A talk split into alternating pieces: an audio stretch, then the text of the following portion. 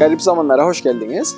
2021 yılının bu ikinci programında yeni yılda alınan, tutulan ve tutulamayan kararları ve ayın olmadığı bir gece yarısı kadar zifiri siyah kahvelerimizi konuştuk. 2021 an önce bitsin diye dualar ederdik neredeyse. Bitti. 2021'e girdik. İlk programımızı çektik. Bu ikinci programımız.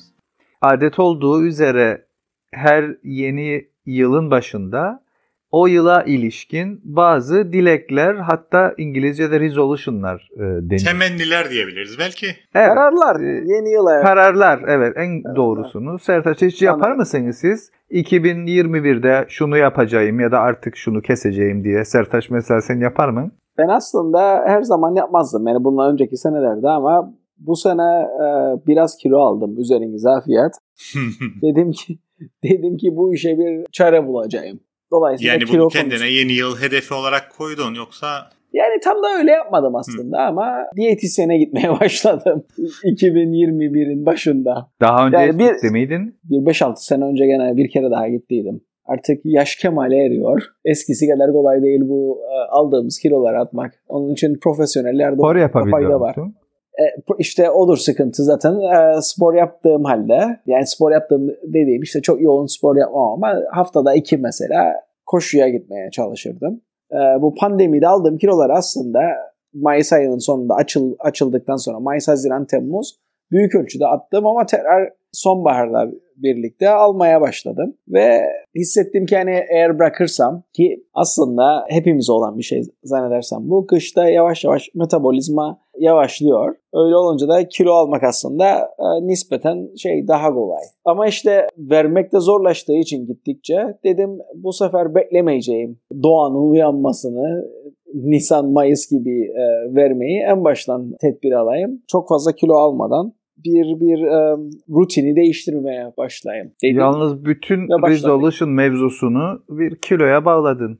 Evet, yani sorduğuma ya ben ne yaptım diye, benimki bu işte. Nereden geldik buna? İsterseniz onu da yapalım. Benim önerim de aslında bu konuyu konuşmak. Birkaç yerde arka arkaya okudum. Hem dün Washington Post'ta bir şey vardı. Ondan önce de Economist'in 2021'e dair bir şeyi işte böyle az çok öngörülerini topladıkları bir şey vardı. İşte 2021 yanında taşır, yani cebinde ekonomist taşır, acil durumda şeydedir abi, application'dır. 2021'de dünya diye, orada da benzer bir şey vardı. Oradan dolayı dedim işte bunu konuşalım. İlginç bir konu aslında. Birkaç da istatistik var aslında. Onlar bana çok enteresan geldi. Bir tanesi, dedik ya işte alıyoruz bu kararları. Bir çalışmaya göre %8'i bu alınan kararların Ocak ayının sonunu görmüyor. Yani bir başka istatistik enteresan. Aslında ilk belki bunu söylemek lazımdı. Amerika'da insanların %40'ı bu tür kararlar alıyormuş aslında. Çok da yaygın bir şey. Yaygın, evet. Bu tür kararları almak. Ama dediğim gibi %8'i ancak Ocak ayını çıkarabiliyor. Ondan sonrası Allah bilir tabii. Şubat'ı çıkaran... Yani yıl dönümünde bazı şeylere reset çekiyoruz duygusu, hissi. Hepimizi birazcık sarar aslında. Resolution tutmasak bile ama sonuçta evren söylesin. Yani aslında yani, dünya döner, gündüz olur, gece olur ve biz bir anda bunlara bazı anlamlar yükledik. Takriben 5-6 sene önce böyle bir toplantıda bulundum. Aralık ayının son günleriydi ve toplantı sivil toplumla ilgili bir toplantıydı ve muhtelif örgütler vardı orada ve onların üyeleri vardı. Üyeler de farklı ülkelerden gelen insanlardı. Bir noktada sona erdi resmi toplantı ve bir kişi kalktı, dedi ki şimdi yapalım, şaraplarımızı içmeden önce böyle yılbaşı kutlaması yapılacaktı. Herkes beyaz tahtaya yeni yıl resolution'ını, temennisini, beklentisini, planını yazsın. Benim hayatımda hiç öyle bir planım olmadı. O gün de yoktu. Ama tabii baktım ki herkes bir şeyler yazıyor. Ben de o vakit kafamdan uydurdum ve yazdım, yani sırf yazmış olmak için. Çoğunu o vakit hiç inandığımdan dolayı değil de sırf yazmış olmak için yazdım. Benim hiç öyle bir şeyim olmadı açıkçası ama birçok insanda görüyorum ben bunu. Ne kadar bunlara uyabiliyorlar, riayet edebiliyorlar. İşte Sertaç'taki verilere bakılırsa çok da fazla uymuyorlar. Ben de bir anekdot vereyim. Bu konuya tekrar geri döndük. Ben uzatmak istemediğim için yayından önce Evren'den sohbet ederken ona anlattıydım. Bir arkadaşımla karşılaştık. Dedim ya spor yapmaya çalışırım. Koşuya gittim. Yılın son günü. Kararlılıkla. Orada başka bir arkadaşla karşılaştım. Onun da bana söylediği, vallahi dedi abi ben bu sene kararım içkiyi ve sigarayı bırakıyorum. Yani çok iddialı bulduğumu söyleyince bu şeyi dedi en azından Ocak'ta içmeyeceğim. Hafta sonu karşılaştık. Bir elinde rakı, bir elinde sigara. Aslında biraz önce bahsettiğim istatistiğin, %8'lik istatistiğin çok da şey olmadığını gösterir. Benim de aklıma İngiltere'de o tabloid gazeteler var. Belki de... Şimdi nasıl anlatacağım da bilemem yani burada anlatamıyorum. Onu anlatamayacak. Kötü. Tabii bunun bir de haftalık olanı da var bilirsiniz işte özellikle neye başlamak? Pazartesi diyete başlamanın günü. Diyete başlamak konu. Evet yani hatta pazar akşamı tıka pasa yenilir nasıl olsa. Tabii yani başlanıyor. Reset çekilecek düğme var çünkü. Şunu söyleyeyim bir de aslında yani bu genel istatistiklerden bahsettik ama işte o dedim ya Washington Post'taki yazı birazcık da tetikledi bu konuyu önermemi. Diyor ki aslında çok da bu sene kasmayın. Çok da şey etmemek lazım bu sene. Çünkü yani bu şeylerin oluşabilmesi için alışkanlıkların mesela 2 hafta boyunca bir şeyi her gün yaparsanız yavaş yavaş böyle otomatikleşmeye başlıyor. Ve o alışkanlık oluyor. Alışkanlık olduktan sonra da onu devam ettirmek kolaylaşır. 66 gün boyunca devam ederseniz bunu sürekli olarak o otomatikleşme hissi artıyormuş. Ondan sonra sabit bir şeye, platoya geliyor. Dolayısıyla yani birkaç ay dayanırsanız bir şeyi sürekli olarak yapmaya çok ciddi kalıcı olma ihtimali var. Lakin şunu söylüyorlar. Diyorlar ki yani aslında bu dönem bu tür kararlar vermek için çok da uygun değil. Çünkü pandemi devam ediyor. Çok stresli bir dönem. Bir de Amerika için yazıldı tabii o yazı. Şöyle de bir şey var diyor. Bu sene çok kötü geçti bizim için. Hem doğal felaketler oldu. Yani benim aklıma hemen şey geliyor. Kaliforniya'da uzun süren yangınlar vardı. Korkunç. Hem bu ırk konusunda hatırlayacaksınız isyanlar çıktı. Black Lives Matter. Exactly diyordum. Tam olarak öyle. O şey yani bu da çok aslında travmatik bir şeydi toplum için. Onun üstüne bir de toplumun tamamen kutuplaştığı seçim süreci, başkanlık seçimi süreci yaşandı. Dolayısıyla diyor bu kadar fazla stresin olduğu bir ortamda çok da kasmayın isterseniz küçük küçük hedefler koyun kendinize. Baktığımızda bize de yani pandemi tabii evrenin geçen programda da altını çizdiği gibi küresel bir şey. Sadece işte Amerika'yı falan etkilemedi. Hepimizi etkiledi. Hatta Kopenhaglıları bile etkiledi. Evet, Kopenhaglılar bile vurdu. Tabii bu tuzlu İsveçlileri falan. Bir son bir şey söyleyeyim de oradan da bırakayım. Çok konuştum ben bugün. Biz de aslında yani pandemi hepimizi ciddi şekilde sıkıntıya soktu. Belirsizlik falan. Gerçi azaldı şimdi ve bence o iyi bir şey. Ama Amerika kadar olmasa da biz de aslında 2020'yi ciddi anlamda toplumsal olarak kutuplaşarak geçirdik.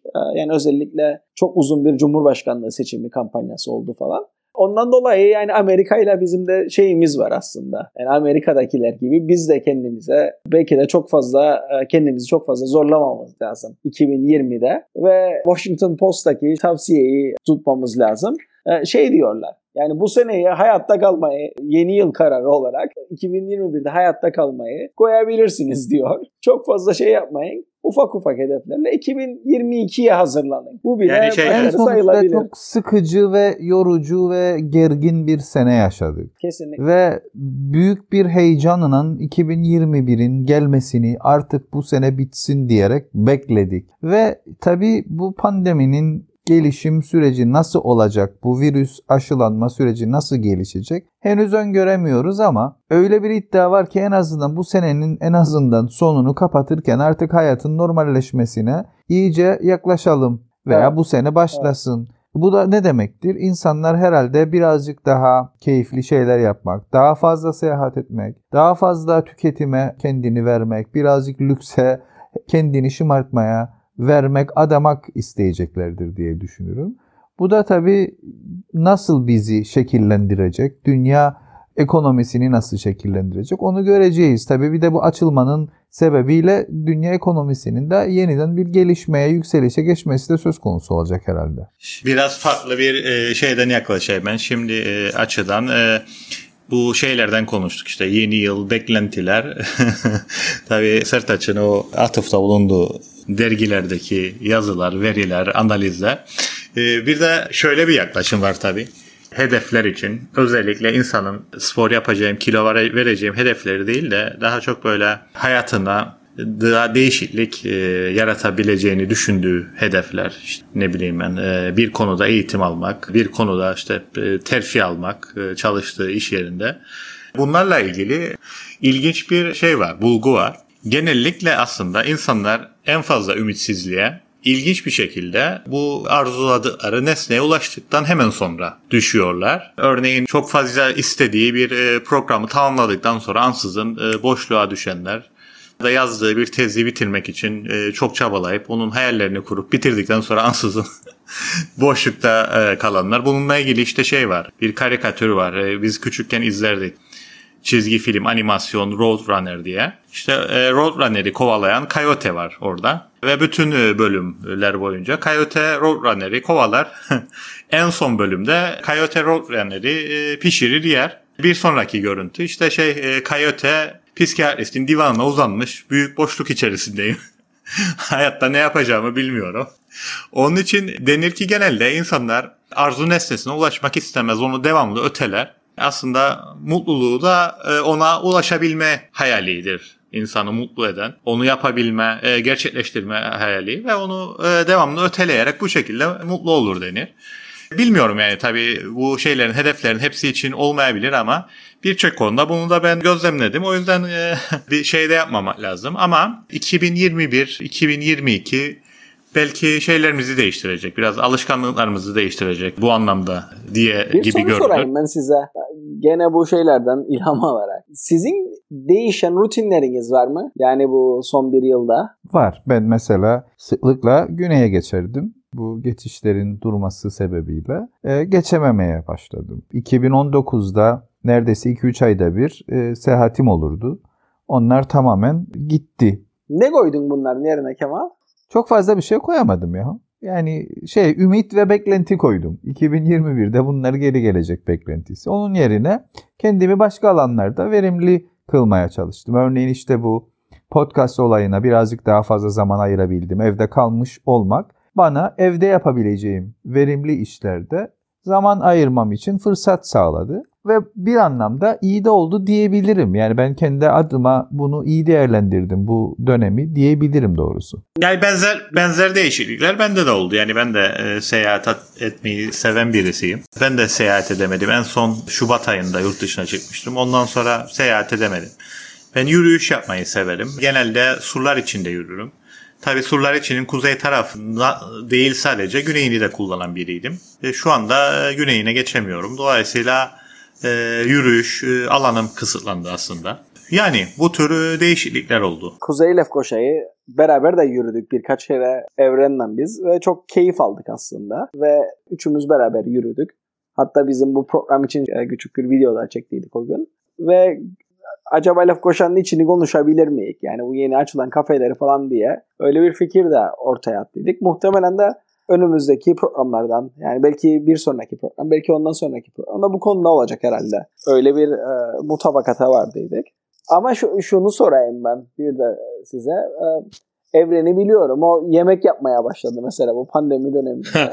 Evet doğru bak o aklıma gelmemişti benim. Daha sık yemek yapmaya başladım. Ondan bahsetsin bize biraz. Bir de Kemal acaba sen yaptın mı abi bu tür şeyler? Böreğe çöreğe girdin mi? Tabii özellikle kapalı olduğumuz zaman ben eskiden de Ankara'da yaşadığım yıllarda falan yapardım yemek. Şimdi burada tek yaşadığım için çoğunlukla işte annem bazen gelir falan Mausa'dan. Ama genellikle işte tek yaşadığım zamanlarda da bir kişi için yemek yapmak biraz zul olurdu. Dolayısıyla geçiştirirdim. Fakat bu beni birazcık düzene soktu doğrusu. Evde yemek yapmaya düzenli başladım. Özellikle tam kapalı olduğumuz dönemlerde. Ama açılmaya başladığımız ve rahatladığımız dönemlerde belli rutinlerim zaten çok da değişmedi. Değişenleri saydık gerçi ama Bu hani önümüzdeki haftalarda konuşuruz dedik ama yani Lefkoşa'da özellikle ve Mausa'da da Kıbrıs'ta bu kahvehanelerin, kafe evlerinin, house'larının yeniden keşfedildiğini gözlemliyorum son 5 yıldır özellikle. Eskiden bu kadar çok yoktu. Şey vardı işte bir yere restoran gibi bir yere gidilirdi. Orada oturulur, yenilirdi. Ama işte gidilsin işte bir kahve kültürü yok, işte hangi tarz yok, işte macchiato şu bu falan. Bunlar hayatımıza göreceli olarak yeni girmeye başladı ve onların da bir kültürü oluşmaya başladı. Benim mesela sık gittiğim yerlerde devamlı karşılaştığım, selamlaştığım arkadaşlar var. Onların da bir camiaları falan var. Bu da bizim yaşam koşullarımızı, şekillerimizi de birazcık değiştirdi galiba. İşte işten çıkıp hemen oraya gitmek, bir kahve içip ondan sonra eve gitmek. Yani bunlara bir ekleme yapabilirim. Şimdi son zamanlarda umumiyle ayrımını duyarız. İşte introvertler, ekstrovertler, işte klişe olarak söylenenler, ekstrovertler enerjilerini diğer insanlardan alır. İntrovertlerse kendi baterilerini, kendi pillerini kendileri şarj ederler. Ama tabii ki böyle bir kesin ayrım da yok. Birçok insan da ikisinin karışımıdır. Mesela ben kendi başına zaman geçirmeyi seven biriyim aslında. Yani kitap okurum, film izlerim. Yalnız kalmayı ara seven biriyim. Dolayısıyla bu kapanma 2,5-3 ay yaklaşan kapanma sırasında ilk başlarda çok zorlanmadım. Ama belli bir zaman geçtikten sonra işte 1,5, 2. aya yaklaştığımız zamanlarda zorlanmaya başladım. Bu kafelerle de ilgili oraya bağlayacağım meseleyi. Evet, der ya işte gider adam psikiyatristler şu anda seninle tanıştıracağım. O da der ben biraz utangacım. Hemen tanıştırma. Onun gibi Bir de ortak arkadaşımız var. Yani abi ben kendimi çekemem ya. Başkası da nasıl çeksin abi? İfşa etmeyelim kendini. Benim gözlemlediğim aslında evet yani mesela ben kahveyi çok severim. Eskiden de severdim. Şimdi de severim. Yani bu macchiato, latte, americano, filtre kahve bunlara aslında daha da çok eskiden hayatımıza girmiş şeyler ama doğrudur. Şimdi daha da yaygınlaştı. Birçok kafe açıldı. Çalışmak için gidenler var. İş sonrası bir araya gelen, sohbet edenler var. Ben şöyle bir faydası olduğunu düşünürüm. Gözlemlediğim kadarıyla. İnsanlar günlük yaşadıkları sorunları ya da mutlulukları birbirleriyle paylaşıyorlar. Bu da biraz yapıyor, rahatlatıyor insanları. O bakımdan kafelerin Kıbrıs'ta rahatlatıcı, sağaltıcı bir etkisi olduğunu düşünüyorum ben. Sertaç da çok sever. Yönetmen David Lynch var. Onun bir dizisi var. İşte bunu ilk 90'larda çekti. O zaman için fazla radikal bulundu. Twin Peaks diye. Karanlık, biraz şiddet dolu, korku dolu bir diziydi. Ama tabii oldu. Kült oldu. Yıllar sonra artık 30-35 yıl sonra hatta 40 yıl sonra devamını çekti David Lynch geçen sene. Orada bir karakter var. Ajan Dale Cooper diye.